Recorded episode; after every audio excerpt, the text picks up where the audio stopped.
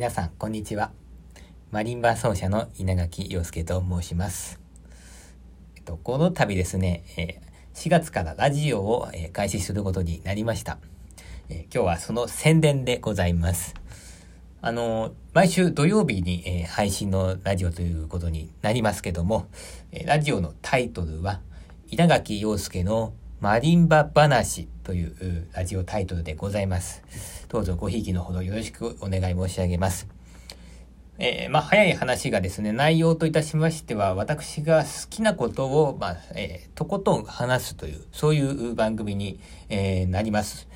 え私が、まあ、好きな、え落語なり音楽史をですね、えのことを話していきますけども、まあ、大体、まあ、大体ですよ。マリンバの話が、まあ、3割ぐらい、えー、落語の話が3割ぐらい、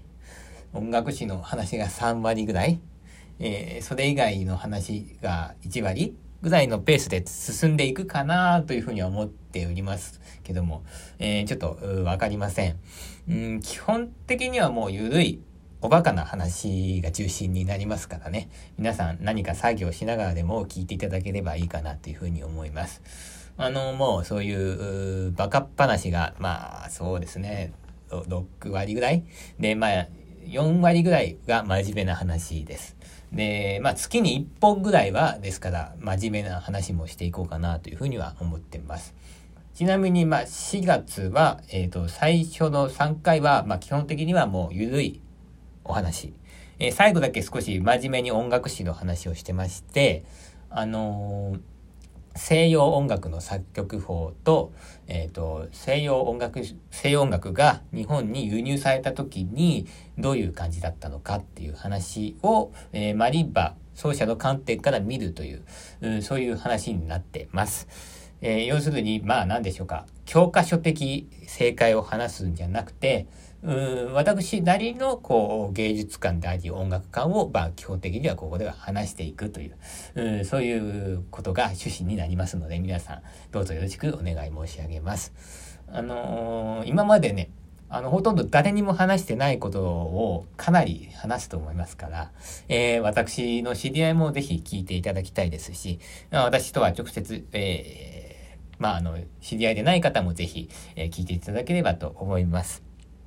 えっ、ー、と、それでですね、えっ、ー、と、注意点が3つほどあります。えー、まず1つ目なんですけども、え毎週土曜日配信になりますけども、どうしてもちょっと私が、えーと、忙しくて手が回らなくなった時は、ちょっと配信できない可能性もありますので、えその時はですね、今日は、えお休みしますというのを土曜日に、えー、一言だけ入れようというふうに思ってますので、えお願いします。そして2点目なんですけども、えっ、ー、とですね、えー、番組内で演奏するときが、えー、まあ、これ本当にたまにだと思うんですけども、えあるかもしれません。えその時はぜひイヤホンで聞いていただきたいと思います。ちょっとイヤホンじゃないと、いまいち、な感じになると思います。え基本的にはま演奏しないで話すのがメインになりますから、まあ、あの、そういった時は別に普通に聞いていただいて大丈夫です。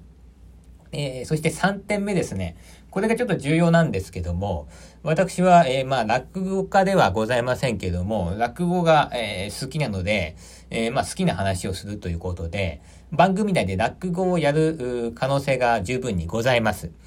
えー、お笑いを一席申し上げたいと思いますけども、みたいな感じで、まあ、一席やるってことは、まあ、まずないとは思いますけども、まあ、一フレーズぐらいをね、こう、バーッと言ったりするってことは、えー、あると思います。えー、ですから、あの、皆さんこれもうね、布団の中とかで聞いていただくときは十分注意してください。ああ、もう今日も疲れたな、じゃあ寝るか、つって、ああ、じゃあラジオポチってやってた最初はなんかね、普通にこんばんは、とか言って話してきて、話していたのに、いきなり、受験無受験無五校の水域で回転水魚の水魚松、雲内松、風来松、空年のところに住むところ、やぶら工事のぶら工事、パイポ、パイポ、パイポの住人間、住人間のグーリン内、グーリン内のポンポクミーのポンポコナーの長金目の長介、とか、急に聞こえてくる可能性も、まあ、十分にありますから、えー、そう思って皆さん聞いていただきたいというふうに思います。もしね、こういう落語が聞こえてきて、まあなんか目が覚めちゃったとか言った場合は、えー、もちろん、えー、その全ての責任を、えー、私が負わせていただきませんので、皆さんね、えー、ぜひそこだけは注意して聞いていただきたいと思います。えー、ですからもう、あのー、もうこれから本当に寝るよっていう方は、もうこれいつでも聞けるものですから、次の朝なりね、えー、まあ何でも、1週間後でも、え、そういった時に、え、お暇な時に聞いていただくことをお勧めします。